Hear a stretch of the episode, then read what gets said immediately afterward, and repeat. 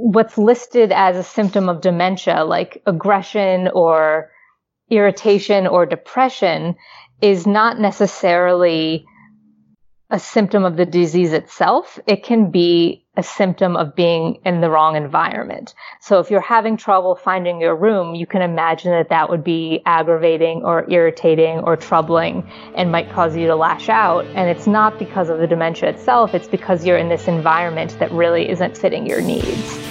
Welcome to Science for the People. I'm Bethany Brookshire, writer at Science News and Society for Science and the Public if there's one thing we've all got in common right now, it's that we are spending a lot of time indoors lately. Sometimes that's good. Most of us are probably kind of eager to get away from the open office plan, um, and we're exceptionally eager to not get ourselves and other people sick. Um, sometimes it's not so great, uh, especially if you're stuck in a place without many good windows. And sometimes you might just want to make a few improvements to your indoor space, maybe a house plant or a bookcase that looks good on Zoom. But have you thought beyond that? Spending so much time indoors, have you thought about how our indoor spaces are designed and what that means for us? I admit I hadn't until now. I'm here with Emily Anthes. She's a journalist whose work has appeared in the New York Times, The Atlantic, Wired, The New Yorker, and many more fancy outlets. And just in time for us spending all our time inside, she's the author of the new book, The Great Indoors The Surprising Science of How Buildings Shape Our Behavior, Health, and Happiness, due out on June 23rd. Thanks so much for being here, Emily. Of course. Thanks so much for having me. First, I just want to establish that this whole pandemic thing where we are stuck in our houses is not your fault, right? No, I had nothing to do with it. Uh, I promise. Okay, just checking. Um, and I admit, when I started reading your book, I was a little, I guess, surprised by the premise, even though on reflection, I shouldn't have been. I guess it's that when I think about science journalists, I think about people wanting to go to the great outdoors and write about endangered llamas or something. Um, what made you want to write about the indoors? Well, I uh, I guess I should first say that I would love to go to the great outdoors and write about endangered llamas. Uh, that sounds like a great story idea too. Um, I mean, one thing I talk about in the introduction is despite liking nature and hiking and those sorts of things, at heart I'm really an indoorsy person. You know, I like to be cozy inside and to read. And, you know, that's sort of where I've always felt most myself and most comfortable. Um, and the book sort of grew out of following for several years, seeing studies come out on how various aspects of the indoor environment affect us. So, you know, anything from how a certain kind of architecture is processed by the brain to how the microbes that live on our bodies colonize our houses. And so I just sort of made mental notes of these studies and sort of filed them away. And at a certain point, it seemed like there was enough of a critical mass that I began to think, huh, like there's something really here. There are scientists that are really probing these indoor environments. And maybe that's something that is worth exploring in a book. And I have to say, one of the things I loved about your book was that it wasn't just a history of the home or something. um, it was actually about indoor design in all sorts of fascinating ways, um, including one thing that none of us miss right now the open office plan. Yes. Um, so I wanted to start by asking where this hellish idea came from.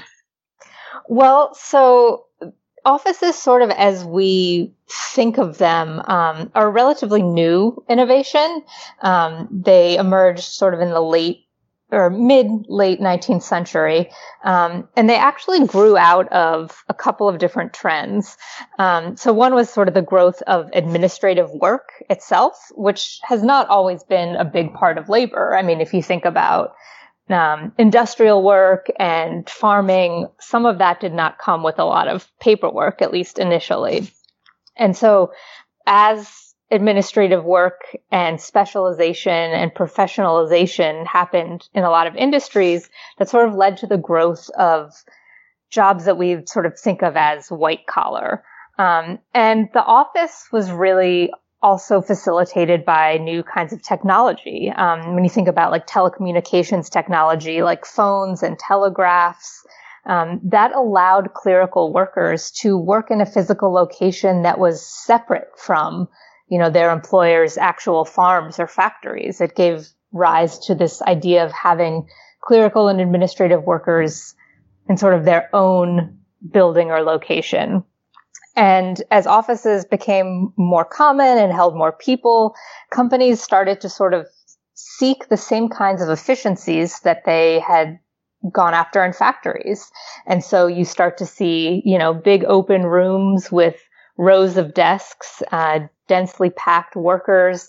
And initially there was a lot of focus on sort of the scientific approach to management and administration. And so you see desk workers being treated sort of essentially like line workers on a factory floor. Um, you know, just cram them in and give them a space where they can churn out as much office work as they can. Um, and so that's still what sort of drives a lot of the open office today is there are a lot of downsides, which we can talk about, but they're cheap for companies and they're efficient. Um, and that's what matters often more than employee well-being or satisfaction.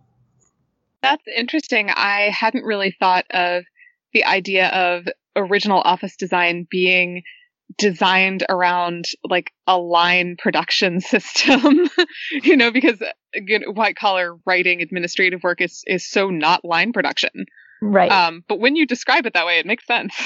Right. And I mean, a lot of these jobs, you know, were not creative jobs and even maybe not what we might think of as knowledge work. It was, you know, more drudgery paperwork, like it, keeping inventory. And, um, you know, it was the sort of work that I think a lot of bosses thought could be just as mechanized as churning out widgets on, on a factory floor. And so that, in a way, the very first offices with these rows of desks were kind of the first open office. But then people kind of got into the idea of using individual offices um, and kind of each person having their own individual office. So where did we come up with the idea of the modern open office? Who who thought that was a good idea?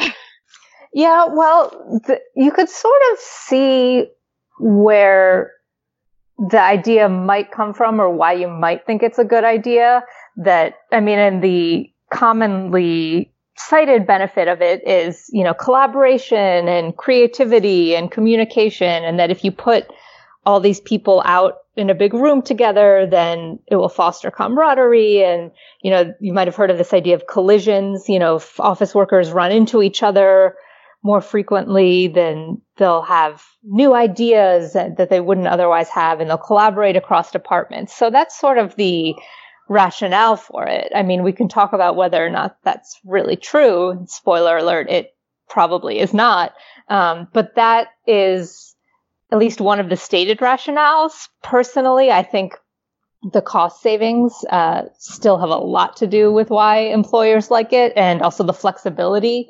You can imagine, you know, if you have 60 private offices and the company dramatically restructures, it's a lot harder to change up the structure of your company because um, you're sort of tied into these 60 enclosed offices. Whereas if it's a big open room, then it gives you a lot of flexibility to change the space and change how the company works uh, if you need to. And yeah, I was really struck by um, the section you had about flexibility and open office plans because a couple of companies have really benefited um, from this flexibility. And one of them is WeWork. Mm-hmm. Um, and WeWork actually uses this data driven approach to kind of switch up their office plan and, in theory, create office plans that are better and better by like altering the color of the walls and all this kind of stuff. Um, but I was floored by how much information they collect to design these spaces. Can you talk about the kind of data collection that WeWork pulls in? Absolutely. Um, and I should say that uh, listeners may know that uh, there have been some changes at WeWork uh, since I reported and, and wrote about this. Uh, the company's had some challenges, and I'm not sure how much of this is still going on. Um, but essentially, WeWork, you know, like you might expect from a modern company, uses um, digital tools, phones and apps and things like that to manage its spaces. So they have these communal meeting rooms um, in each of their um, locations. And if you want to reserve one, you do that through an app. And so just through the process of having all of their clients continually reserving meeting rooms uh, through the app, they collect all that data and they can analyze it um, to tell, for instance, like which meeting rooms are most in demand. And when a meeting wraps up, you'll also get sort of a ping or notification from the app that says, you know, rate this room and give us feedback. And so the company can, you know, look across their data set and see like, is there something in common between the meeting rooms that are most in demand? Is there something that the meeting rooms that tend to be poorly rated get have in common? Um, so that's just one example. I mean, they also keep uh, like a big database on the private office spaces that are rented out and they can do the same sort of analysis. Like some of these offices go really quickly on the market and some of them take a lot longer to find clients and, and customers and, and takers essentially. So like one not entirely intuitive insight that came out of this was they realized that the square office spaces they had were getting snapped up a lot faster than the rectangular ones. Um, and they don't know exactly why this is, though they speculate that it's probably because a square office gives you more flexibility in how you lay it out and how you use the space. Um, whereas if it's more rectangular, maybe there are more limitations on how you can arrange your desks or something like that. Um, there are other insights that are maybe a little more obvious, like offices that have windows are a lot more popular than those without them. Um, but they just have hundreds of thousands of data points on how their customers in different cities, states, and countries use their space, which is which of their spaces are most popular, and they can do all sorts of different um, analyses of it. And you know, they do, uh, they rent out office spaces, but WeWork is kind of the, kind of the quintessential, like, open office. Everyone comes in, like, grabs a couch or something and spends the day on their laptop. Um, and, you know, many of us are uh, kind of doomed to cubicles, open office plans, uh, that sort of thing. It's really popular in newsrooms right now. Mm-hmm. Um, so I was actually wondering, um, there's a lot of us who are just employees. We can't opt out of an open office if somebody says we need to have one. Um, do you have any advice for putting up with it? yeah, I mean, that's a hard question. I'm no fan of them either. Um, and, you know, as employees, there's sometimes you've often, I guess, you have limited control over um, your workplace environment. Um, I mean, you may be able to band together as a group and ask for some changes. Um, I suspect a lot of companies aren't going to be super receptive to that. Um, so there are smaller adjustments that you could either ask for um, or make yourself. Um, so one thing maybe you could ask for is, you know, temporary or not temporary, but um, sort of low tech partitions between spaces. Um, and this is actually something that a lot of companies are instituting on their own right now because of the coronavirus. So, you know, if they have employees sharing these big long tables, they're putting up sort of plexiglass dividers or even cardboard dividers between workstations. Um, and they're doing that for infectious disease purposes, but that can also give you a little bit of privacy and, and control over your space. Um, I mean, things like headphones and white noise can help. But one of the big challenges with open offices is the noise distraction. Um, and especially, uh, research shows hearing half of a conversation. Um, so if someone sitting near you is talking on the phone, that is really distracting. Um, but then you may also be able to, depending on your workspace, um, ask for or just engage in what researchers call activity based working. So even if you have your assigned seat and it's not ideal because it's out in the middle of like a huge pen. You know, maybe there's a lounge area or a conference room that's not used very much. And you might be able to go work from there for a few hours a day. Maybe if you're working on something where you need to read a lot, you can, there's a couch you can go sit on.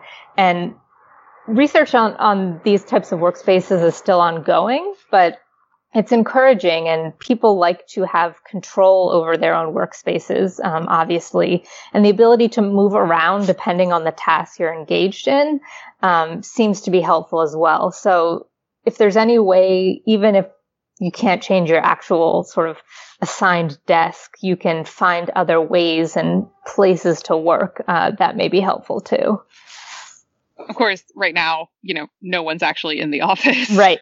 um, instead, we are actually giving a lot of thought to another large built environment, hospitals. Um, and this is interesting because until I read your book, I always assumed that hospitals were designed right for medical care and mm-hmm. designed really efficiently. I, I don't know why I assumed this. but it turned out they're not necessarily. Um, I really loved that it turns out that Florence Nightingale had something to do with early hospitals. Um, she's so cool. Can you talk about her role in hospital design? Sure. Um, so hospitals have gone through a lot of different phases of design.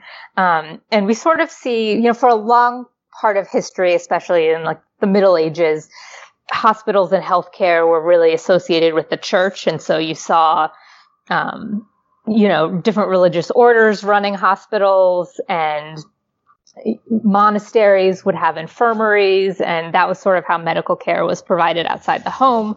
Um, it wasn't until the sort of 18th and 19th century that you start to see big sort of secular hospitals proliferate. Um, and that happened sort of as medicine itself became sort of more scientific and professionalized.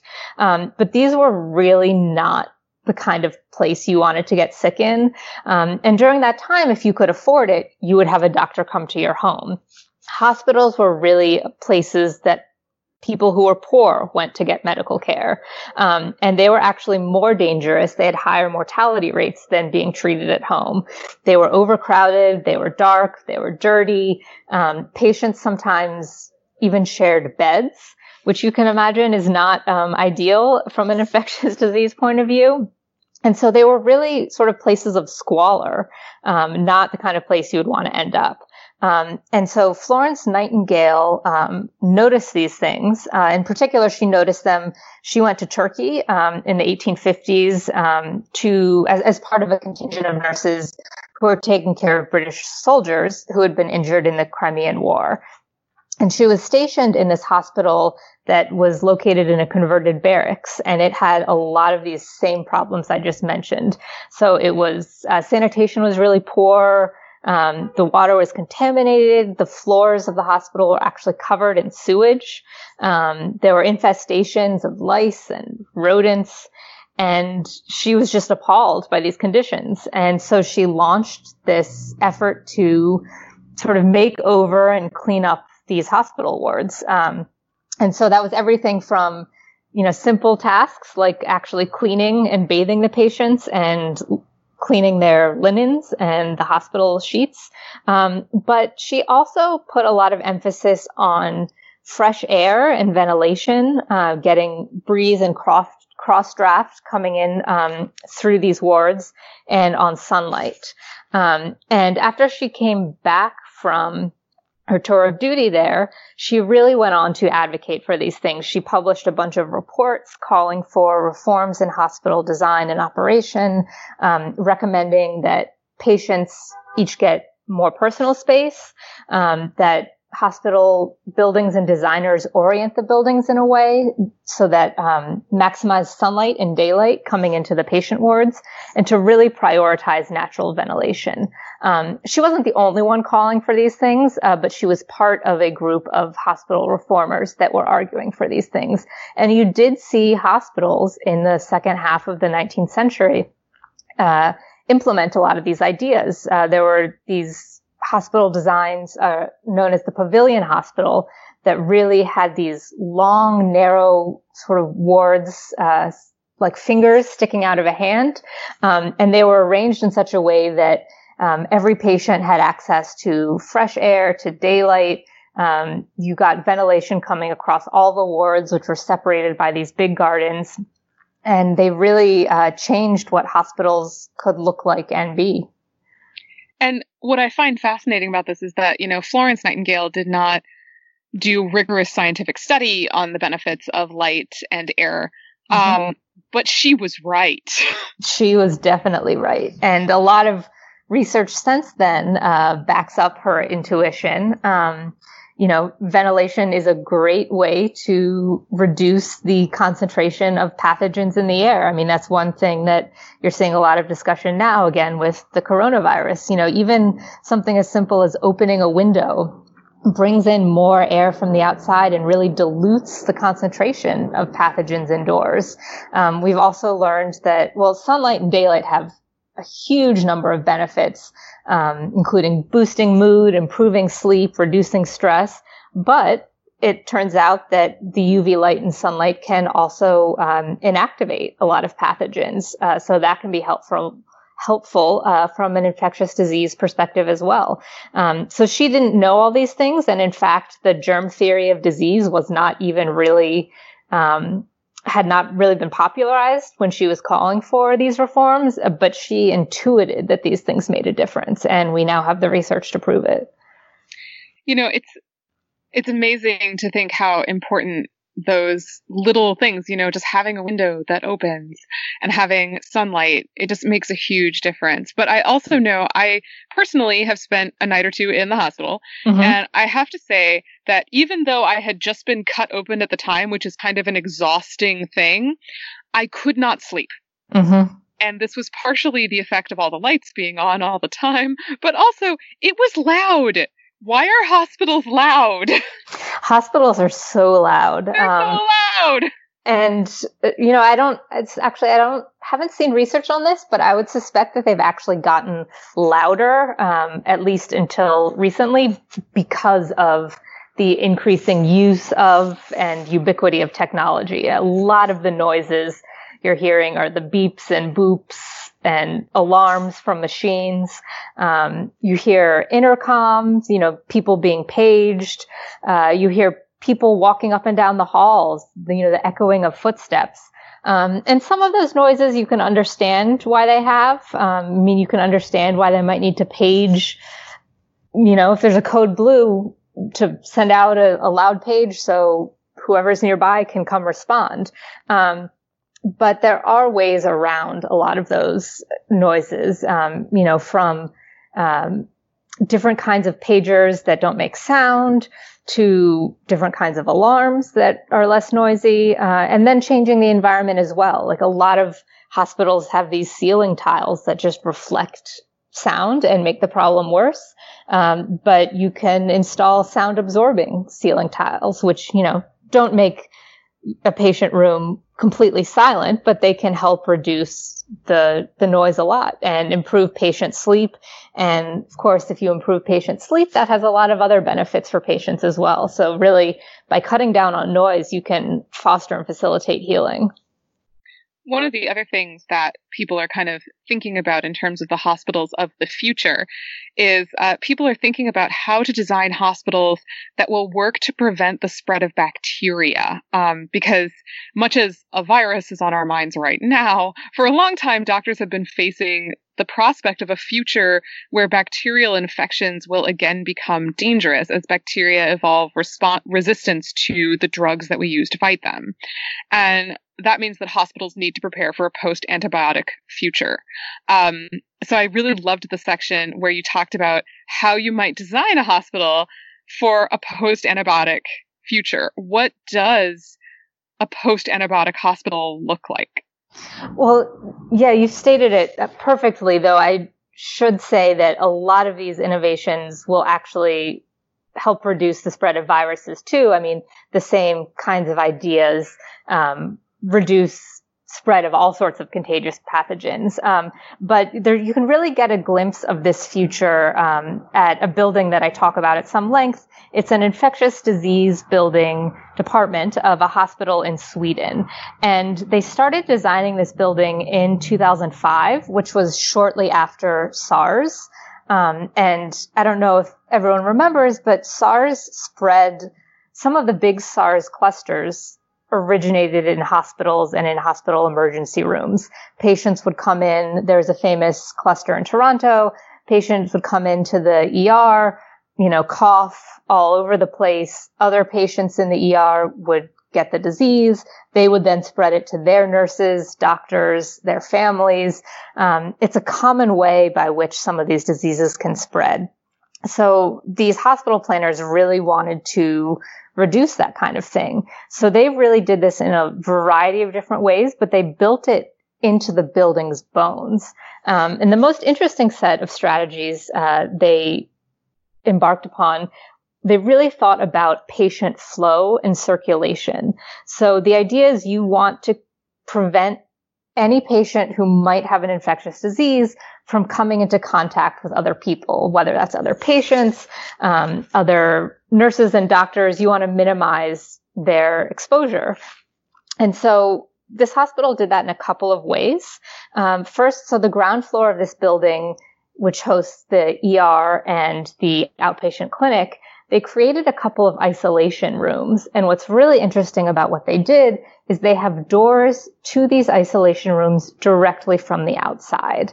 So if a patient comes in or a patient is incoming, being transported by ambulance or transferred from another facility, and there's reason to think that they have something infectious, you can route them directly from the outdoors into a private isolation room. So that completely eliminates the possibility that they're going to sit in some communal waiting room, sort of coughing and spewing pathogens into the air. They also did a really interesting thing with the inpatient wards, uh, which are on the second, third, and fourth floors of the building.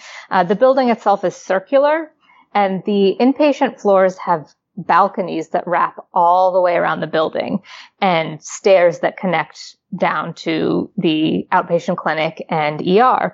And if a patient is admitted, they are taken to their room through these outdoor walkways and they use these walkways to access an entrance that goes directly again into private patient rooms. Um, there are interior corridors, but they're reserved for the use of hospital staff who can then enter and exit patient rooms that way. So there's really, you're really cutting down on the odds that these patients are going to be passing by other people in sort of enclosed areas and spreading their germs. Um, so there are a lot of other sort of smaller things um, this hospital has done. I mean, one is just the use of, of private rooms in general, um, which there's a lot of evidence that that is far and away the best thing you can do to reduce hospital spread of disease is to give patients all their own rooms. Um, and that's sort of gaining currency as an intervention. Then there are other things like convenient placement of hand sanitizing stations and sinks. Um, if you put them right at the point of care, like by the patient bedside, uh, that can really increase adherence with hand washing protocols. Um, and, you know, other types of interventions like pressurizing the air in certain ways that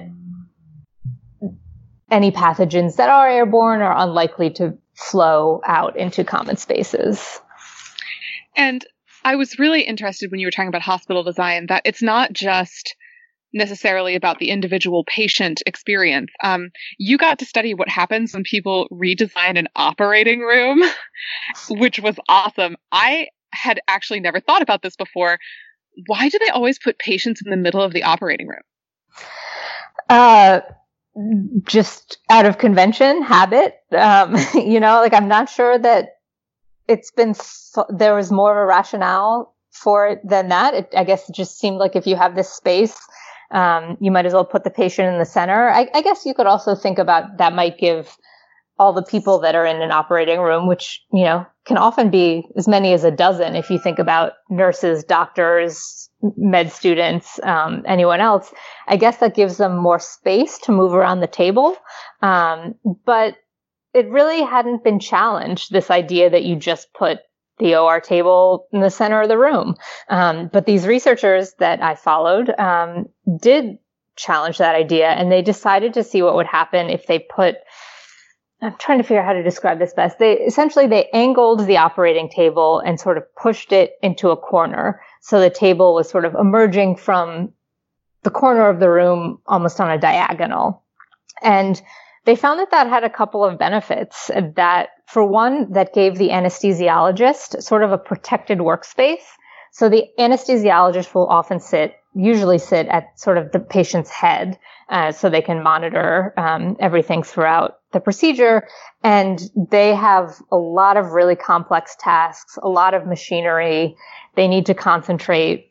And so when you give them this protected corner in the room, that sort of reduces the chances that someone's going to jostle them or interrupt them or otherwise sort of interfere with, with their work.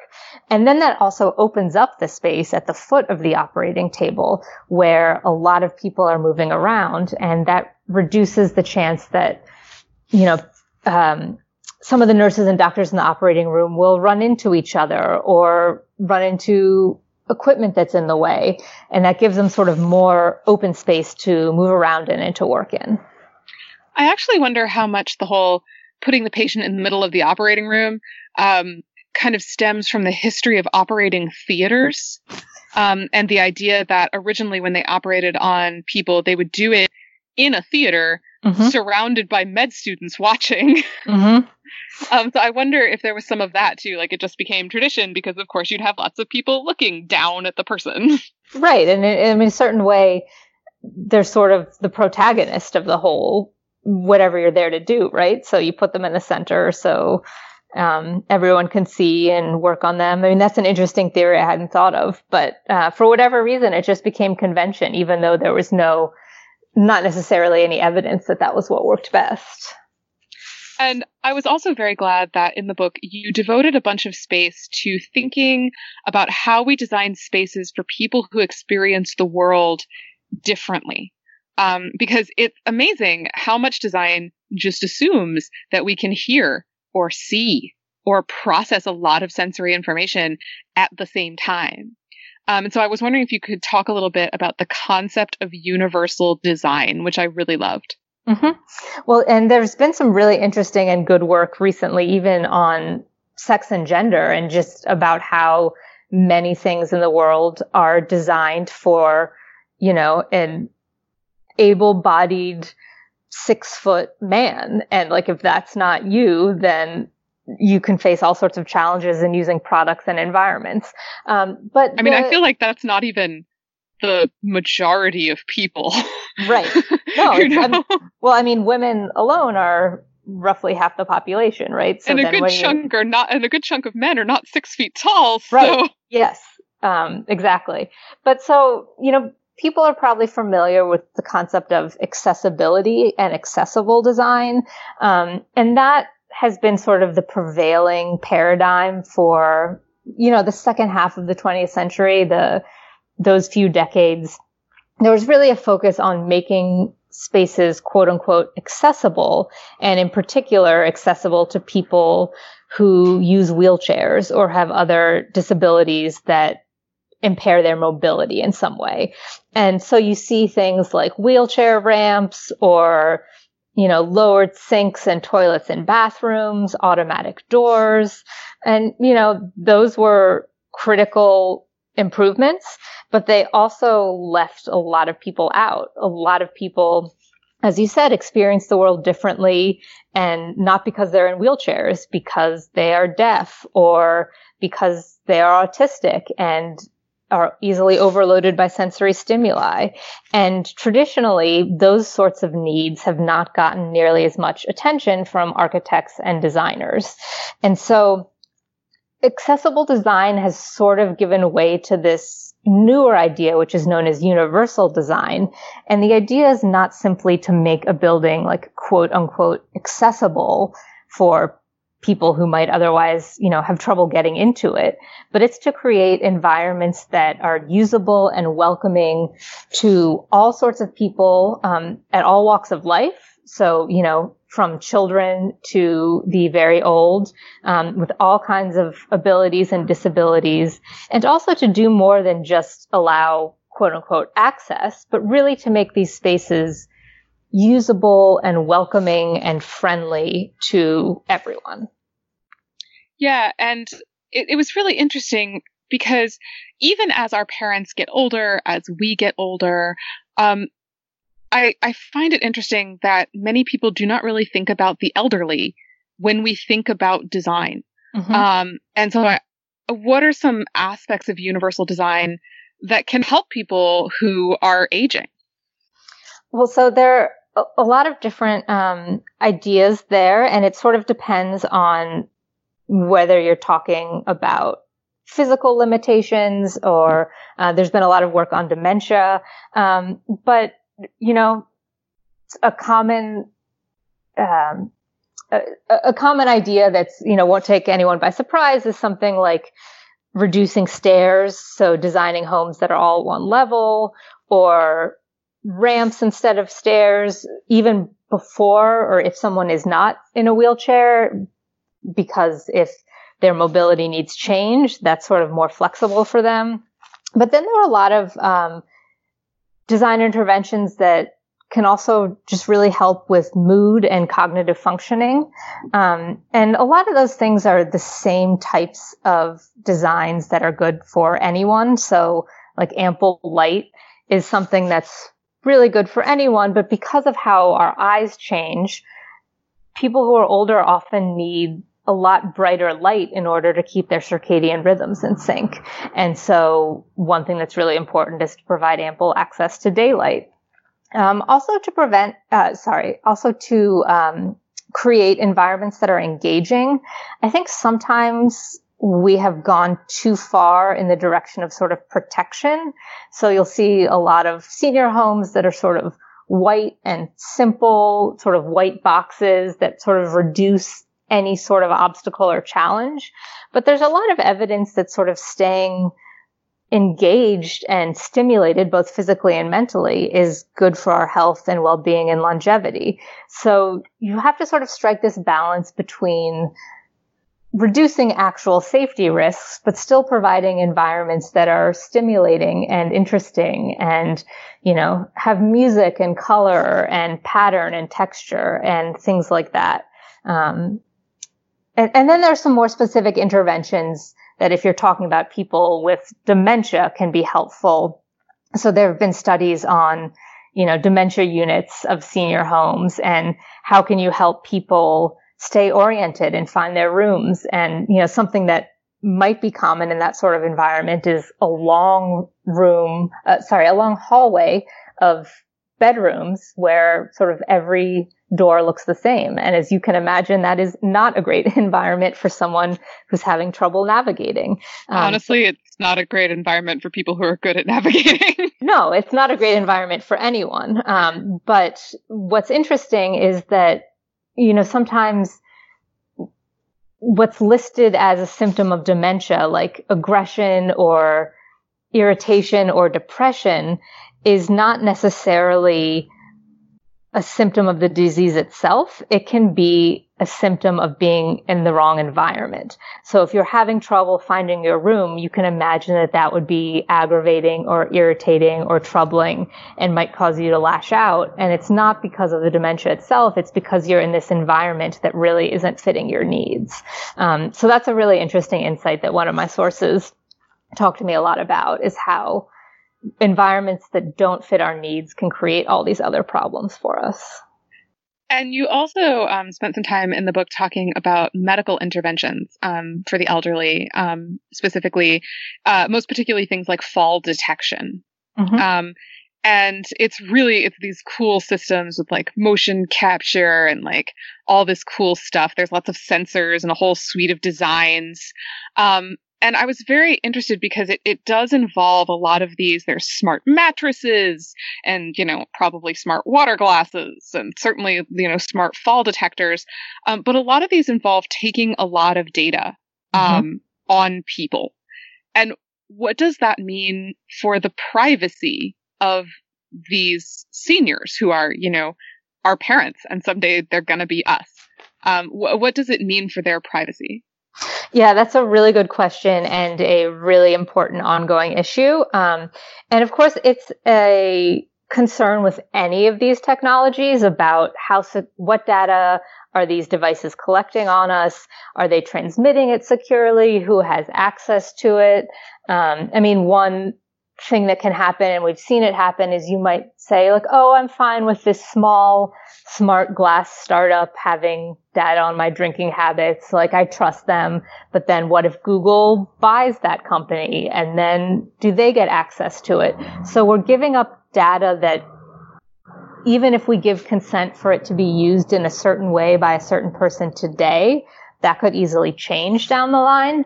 Um, and also, as technology improves, uh, data analysis technology and AI technology, we're finding that we can learn a lot more about people than maybe we thought when they gave us consent to collect that data. So we might be revealing things that we didn't intend to reveal. So all of these are questions in general when anyone uses these devices. And they get even more complicated when you start talking about a senior population. Uh, and especially a lot of these technologies are designed for seniors who might have dementia or cognitive impairments. And then you get into really sticky questions about consent. And like, there's a really fine line between technology that's sort of for safety and or that may be enabling to someone with dementia and technology that's really more paternal, big brother, um, sort of patronizing to some of these people. Um, and what do you do if their grown children want, you know, mom and dad to be monitored by a camera on their or a smart alarm on their doors so they don't go off wandering. But mom and dad don't want that. Um, and those are really tricky ethical questions that there's not really a simple answer to. Yeah, I was I was wondering. I think you did talk to a couple ethicists about this. Are there ethicists who are you know thinking about you know health based interventions and health des- and health based design? Uh, absolutely, yeah. Um, and you know, they don't have um, easy answers either. But I mean, one thing that is very clear, um, and this is true, I think, across sort of all, all classes of innovation, but, you know, policy is not keeping up.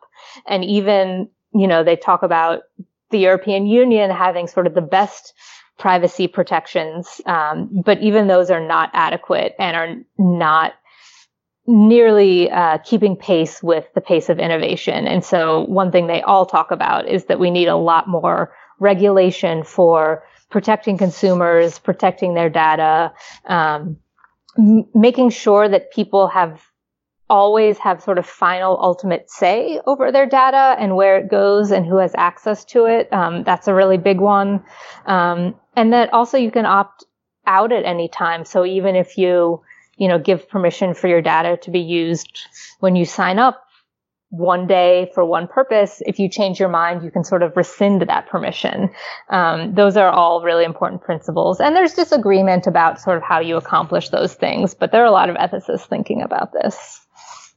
I also uh, really, we were as we're talking about the concept of universal design. I loved the section that you talked about um, a place called First Place, mm-hmm. um, which is designed specifically for people who um, are on the autism spectrum. Can you talk a little bit about what kind of changes there are when you start designing for people who don't experience the world the same way? Sure. Um, so the first thing I should say is that there's no such thing as one size fits all design. And that's true whether you're you know, design, no matter who you're designing for. Um, and also when you're designing for autistic people. So, you know, you may have heard the, the adage that if you've met one person with autism, you've met one person with autism. Um, and that's because it's a really complex, heterogeneous condition and everyone has different strengths and abilities and needs. Um, and so there isn't sort of a hard and fast this is the ideal environment for an autistic young adult. Well, That's, and it's the same thing for you know anyone.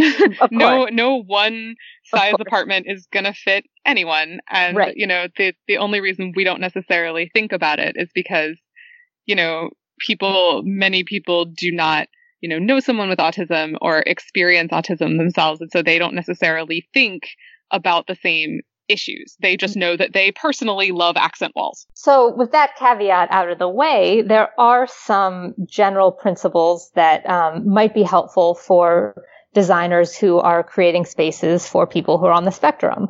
Um, and one of them is that many people with autism are really sensitive to sensory stimuli, um, to noises, to smells, to um, flickering lights, things like that.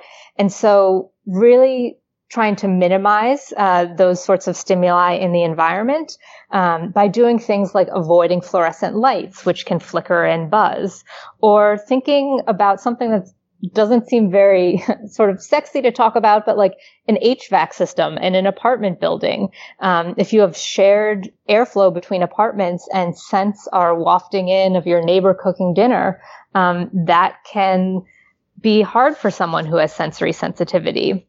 So really trying to minimize those sorts of stimuli, um, investing in things like really solid soundproofing, um, so there's not noise spilling over from the apartment next door. Um, some people recommend thinking about like soft muted color palettes, but again, that's the thing that kind of thing that's really tricky. Um, you know, some people with autism really like bright colors as some people without autism really like bright colors. So those sorts of things are trickier. Um, but one key is to really provide variety so something that is sort of a misconception about autistic people is that because social interaction can sometimes be challenging, uh, sometimes designers and people in general assume that they aren't interested in having social relationships or social interactions, um, and that's not true at all. Um, or it may be true for some people, but many autistic people want the same friendships and relationships and um, you know, romantic partnerships that anyone else does. Um, but the key, and here I'm thinking if you're designing sort of an apartment building, which is what I talk about in the book, is to provide variety and control. So the designers of this apartment building created a lot of different common spaces. Some of them are, you know, big open lounges, um, that look sort of like lobbies with couches. But they also have what they call these tiny pocket lounges that are really only fit two people, but two residents can go play a game of cards there. And it's sort of much more secluded. It's quieter. And that gives people the opportunity to opt into environments that they feel comfortable in and that they like. Um, and likewise, one of the really interesting things that um, they did that is kind of subtle is all of the entrances to the individual apartments are set back a little bit from the sort of hallway of circulation. Um, and they did that because they wanted to give people the opportunity to sort of step out of their apartment without needing to step directly into a major path of circulation. So that provides like a little bit of a transitional space uh, for people for whom walking right into a big, you know, crowd of people might be a challenge. Um, and one of the lessons of this kind of design is a lot of these ideas are really good design ideas for anyone. Um, so you can imagine, like, I live in an apartment building and I would also appreciate a variety of different spaces that I could choose from depending on my mood and needs at that moment. Um, and so what's interesting about designing for someone with autism or someone who's deaf or you know, someone who has another kind of uh, difference or disability is that often what turns out to be the case is that they're just less tolerant of what we would think of as bad design. And so things that the rest of us might put up with or have gotten used to um, can really sometimes affect their functioning. And so by paying attention to what they need and cry, trying to create environments that are welcoming and friendly and work for people with disabilities, what you often do is end up creating an environment that's better for everyone. I just love that point. I think that's so important. Yeah. I mean, they're helping us identify ways in which our design decisions are often bad for all of us. Um, and so um, they have a lot to teach us. And I was also really thrilled that you spent time on an aspect of design that people often probably think about last, and that's prisons. Um, so first I wanted to ask, where did we get modern prison design from? So that's another thing like hospitals that, you know, before I really thought about it, I sort of assumed that had always been with us. Um, you know, prisons, like we've always needed prisons, right? But actually, imprisonment itself um, is a pretty new form of punishment. So if you think about like early forms of punishment, um, for most of history, it was corporal punishment. You know, someone would be beaten or executed, or they'd be banished, or you know, forced to uh, perform hard labor of some sort. And so people weren't really you know, people would be held somewhere maybe um, until their sentence could be meted out. But this idea of spending a long period of time confined somewhere as a form of punishment is a relatively new uh, innovation. But in the 16th, 17th, 18th century, uh, the idea of detention as a form of punishment um, started to become a bit more common. You started to see jails and prisons um, emerge, and those early buildings were really just like creating a large holding pen for criminals or accused criminals. And the only real priority for a designer was to create a space that would keep someone from escaping. And so the designs really went heavy on these sort of imposing physical barriers, bars and walls and um, things like that. Um, inmate well the dungeon motif exactly and you know inmate wellness was not a concept let alone a priority. You know one of the facts that stuck with me is that prisoners would often die of starvation. Like that's how little their sort of welfare mattered. They just wouldn't get fed enough. Um, but sort of what we think of as modern prisons really came into being in the 18th century. Um, reformers began to view a lot of previous types of punishment as inhumane.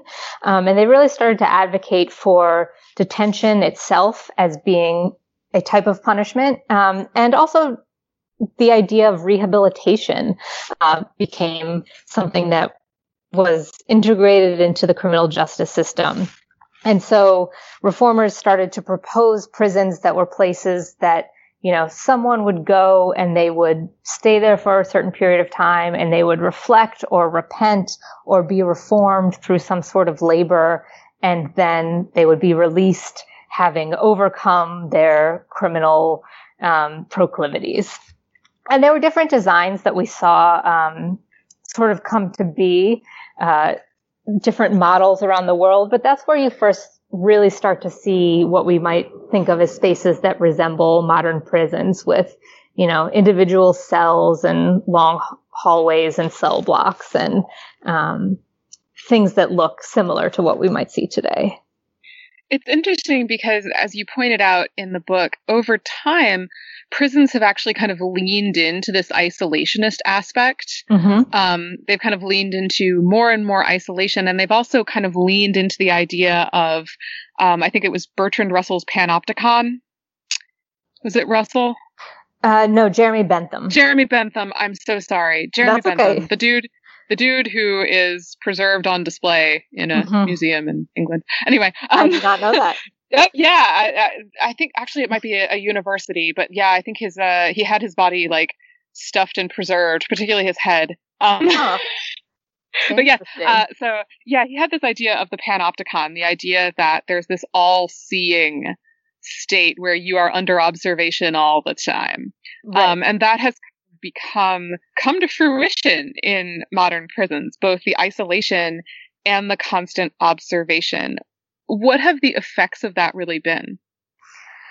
Well, those are slightly different things. I mean, we now, it is abundantly clear that isolation and what we now typically think of as solitary confinement is one of the most damaging things you can do to a human being. I mean, a lot of um, experts say it's a form of torture, and I don't disagree with them on that.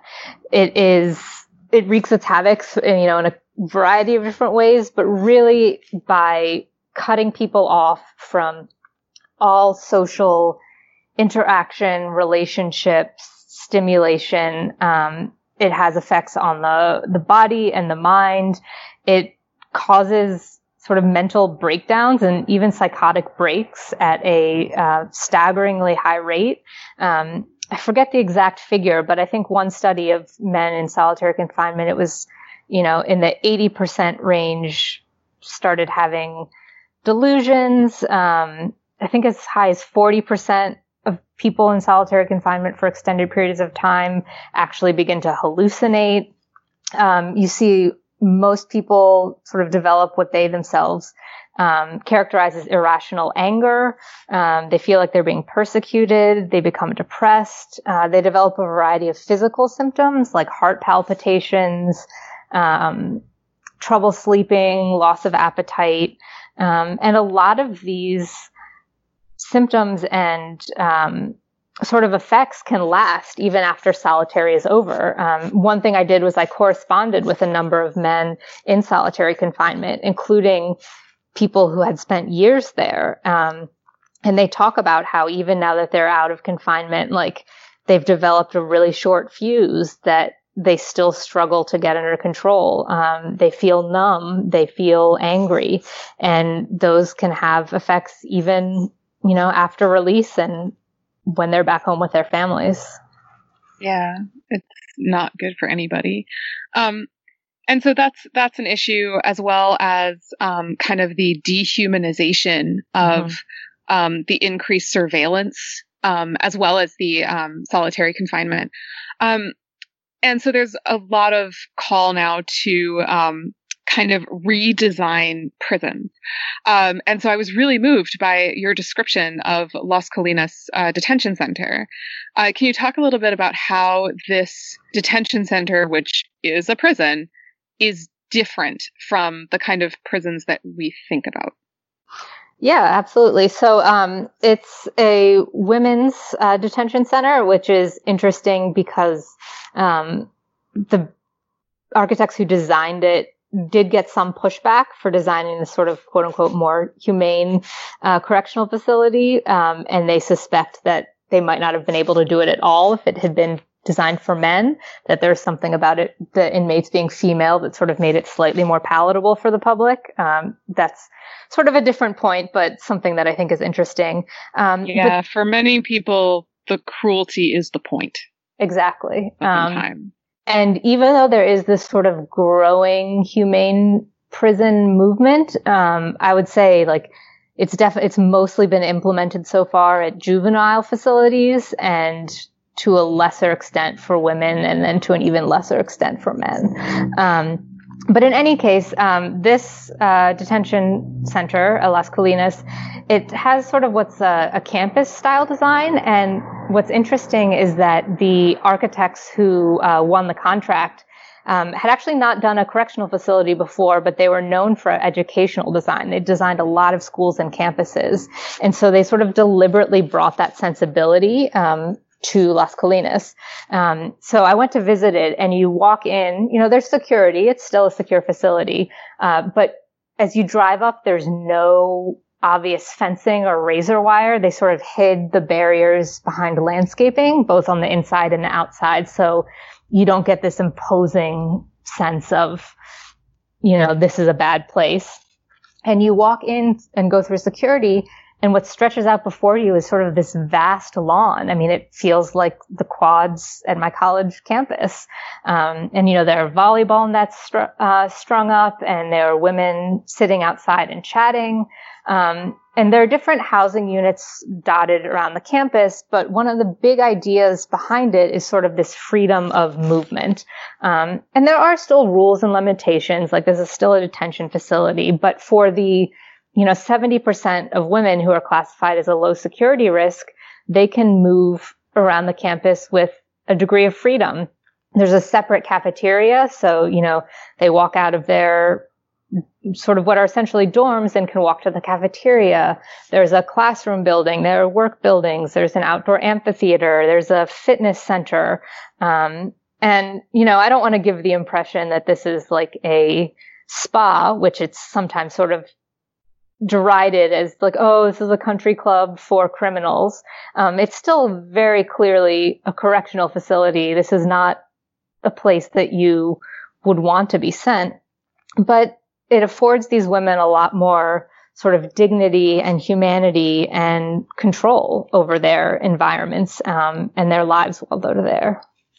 And, you know, I think a lot of the concept of, of early modern prison design was on this idea of, oh, we're going to put you in by yourself and you have to reflect on what you've done until you're sorry. Mm-hmm. Um, and uh, I, I, was wondering, uh, you know, we know that modern prisons are not great uh, for recidivism. They, you know, cause a lot of really nasty things.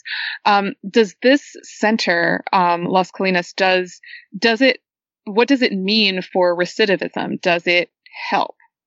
So that's a really interesting question. Um, and the short answer is we don't know yet. Um, the county, uh, this is in San Diego County. So the county is apparently collecting that data. Um, but I don't think it's been long enough yet. Um, I believe it opened in 2012. So I think to track recidivism is, you know, people have to come and serve their sentence and then be released. And I think it's sort of a longer term project. So last time I checked, they did not have data on that yet. They are tracking it. But what they do have data on is, um, so there was a detention, women's detention center there before, um, that was replaced. It was sort of run down and, um, dirty and sort of a harsher environment. Um, and they collected data after they moved to the new facility and they found that um, violence dropped 50%. So that's both um, inmate on inmate violence as well as inmate on guard attacks um, that was almost an immediate and very apparent um, improvement when they moved, uh, opened the new facility. And they've also done some post occupancy, sort of some more qualitative research, interviewing guards and the women themselves about, you know, what they think of the environment and the setting. And um, it gets positive marks in that regard. In terms of recidivism, that's still an open question. I mean, the hope is definitely that it would reduce it, uh, but we don't have the data on that yet. Well, I also just wanted to finally ask just a couple of uh, questions kind of about the ideas behind this book. Um, so you're a pretty indoorsy person, as you mentioned. Yep. Um, do people ever make you feel bad about it? Um, you know, I don't think explicitly. I do think there is a bit of sort of a cultural, um, sort of a, a, way that being outdoorsy is valorized uh, in culture. Um, and for reasons I understand, I mean, I think the outdoors is great. And one of the things that, you know, my research and reporting showed is that bringing elements of the outdoors, especially plants and nature into your home is one of the best things you can do to improve indoor environments. Um, but I do think there is this way in which, like, you know, if you don't like hiking, it's because you can't hack it, or you know, you don't have sufficient appreciation for nature. So I do yeah, think there, there's a bit of that moral purity about right. being outdoorsy that right. somehow you're more I don't know, better somehow awake to the world. Right. Um, and I, I mean, think- there's this Instagram hashtag that people may know of, uh, hashtag get outdoors, and um, which is sort of you know part people post photos of themselves hiking with hashtag get outdoors, um, and that's sort of a product of that. But I mention that because when I've been posting about my book, I've been using the hashtag get indoors, uh, which maybe I don't need to tell people these days because we're all indoors plenty. But yeah, I mean, it's sort of, you don't, I think there's a reason that that is not a popular hashtag on Instagram. Um, yeah, it's it's interesting. There's this kind of sense of, of moral purity and this idea that somehow it's better to be outside and, and be close to nature. And I, I actually wanted to ask, you know, you've thought a lot about interior design, not interior design. That makes it sound like decorating. That's not what I'm talking about. No, I understand. yeah, you've thought a lot about, you know, building design. What's good about being indoorsy? Um, that's an interesting question. I mean, I guess in my instinct to always give caveats, I do think it's great to get outside. Um, I enjoy going outside. I have a dog that I walk, you know, four times a day and it's nice to be outside. But there's something about being indoors, especially in your home and especially if you have a home that you like, that just feels sort of cozy and safe and comforting. Um, you know, you're surrounded by people and things you love. And, you know, I've always been a big reader. And so like curling up, especially when the outdoors is inhospitable, like it's rainy or cold, curling up in bed or in a favorite chair with a book and like a cup of tea, there aren't very many things that sound better than that to me. And I also wanted to ask, as an indoorsy person who wrote a book on the great indoors, yes, do you have any advice for people who might be stuck indoors right now? Um, I mean, it's I, I, unfortunately can't provide advice on that change the reality of our circumstance um, but i do think it is important to try to create as much as you can an indoor space that is those things that i mentioned that is safe that is comforting that is secure that feels good to you and some of those things have been studied well by researchers so like as i mentioned it's really clear that bringing some sort of nature into your home or your workplace or whatever indoor space you're in is really good for you in all sorts of ways. And the interesting thing about that is that it doesn't even have to be real nature. So even if you don't have house plants, putting up a nature photo or even playing nature sounds can have a lot of the same benefits for our health.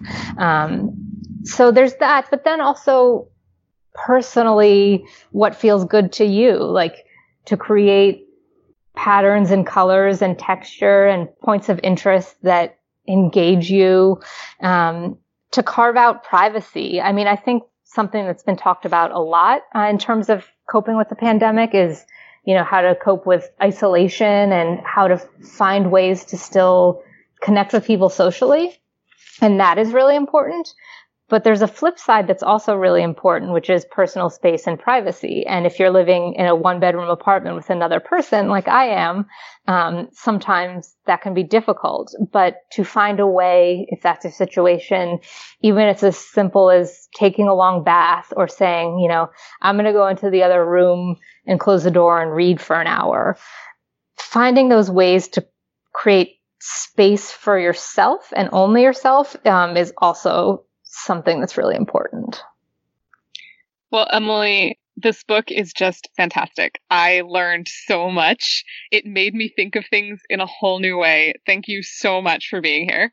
Of course. Thank you so much for having me. If you'd like to learn more about Emily Anthes and her new book, The Great Indoors The Surprising Science of How Buildings Shape Our Behavior, Health, and Happiness, we've got links for you at scienceforthepeople.ca. And look, we know times are hard right now. Money's probably not something you want to spend. That's okay. Subscribe. Tell your friends about us and how our podcast inspires you. Take care of each other and spread some science on the way. Thanks for listening. And we'll see you next week on Science for the People. Science for the People is listener supported. You can find us on Patreon, where you can support us with monthly donations in any amount. Your support keeps us afloat and able to keep making great new episodes, and we thank you for it. The show is produced by Rochelle Saunders and edited by Ryan Bromsgrove. We get help with special projects from K.O. Myers. Our theme song was written and recorded by Fractal Pattern, and its title is Binary Consequence. The show is hosted by Bethany Brookshire, Anika Hazra, Marion Kilgour, and me, Rochelle Saunders.